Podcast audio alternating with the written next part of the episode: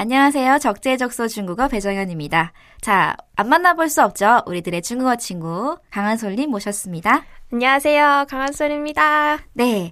자, 오늘은 또 어떤 상황을 만나게 될까요? 일단 문장으로 들어보실게요. 실수로 남자친구 옷에 김치 국물을 튀겼어요. 어, 미안해. 뿌하오이스. 음. 분비는 지하철에서 다른 사람의 발을 밟았어요. 어, 죄송합니다. 뿌하오이스. 미안해요. 不好意思. 미안해요. 不好意思. 같이 해볼게요. 不好意思.不好意思,不好意思.不好意思. 네, 중국어의 사과 표현인데요. 不好意思. 근데 아마 대부분의 교재에서 不好意思 보다 조금 더 먼저 알려주는 문장이 있었을 거예요. 그게 아마 뭐였을까요? 对不起. 맞아요. 그 문장을 조금 더 먼저 알게 되죠. 对不起, 对不起도 알고 있는데 왜 不好意思까지 알아야 될까요? 그럼 일단 한자를 잘 뜯어보면 그 해답이 나오거든요.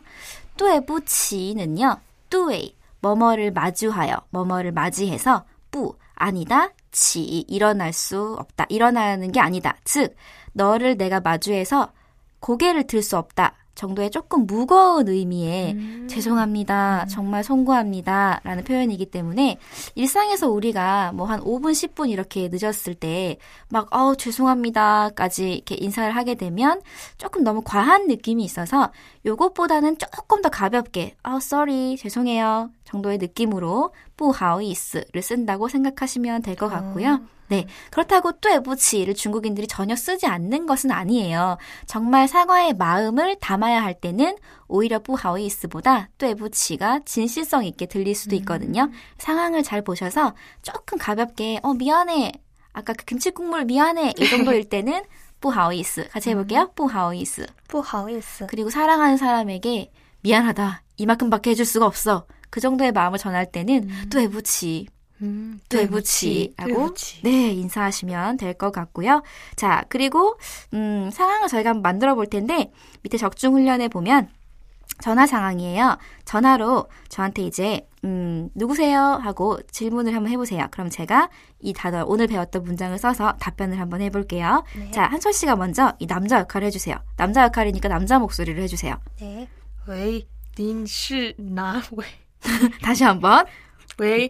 您是哪位. 좋습니다. 喂? 您是哪位. 喂, 여보세요? 您是哪位. 您, 당신, 是은, 哪位. 어느 분입니까? 어떤 사람? 누구세요? 라는 표현이 되겠죠? 您是哪位. 그럼 제가, 아, 죄송해요. 전화를 잘못 걸었네요. 不好意思. 이게 막 죽일 죄는 아니잖아요. 그래서 가볍게 不好意思. 죄송해요. 我打错了. 了.我打错了. 전화를 잘못 걸었습니다. 라는 표현이 되고요. 저희 대- 재연을 한번 다시 한번 해볼까요? 상황극으로. 네. 네, 저, 전화, 전화, 전화를 받아주세요. 大人们,喂,你是哪位? 아, 不好意思,不好意思,我打错了. 네. 자, 그러면 우리 마지막으로 오늘의 핵심 표현이었죠? 미안해요. 복습하시면서 정리할게요. 미안해요. 不好意思.不好意思,한 번만 더 해볼까요? 不好意思.不好意思. 네.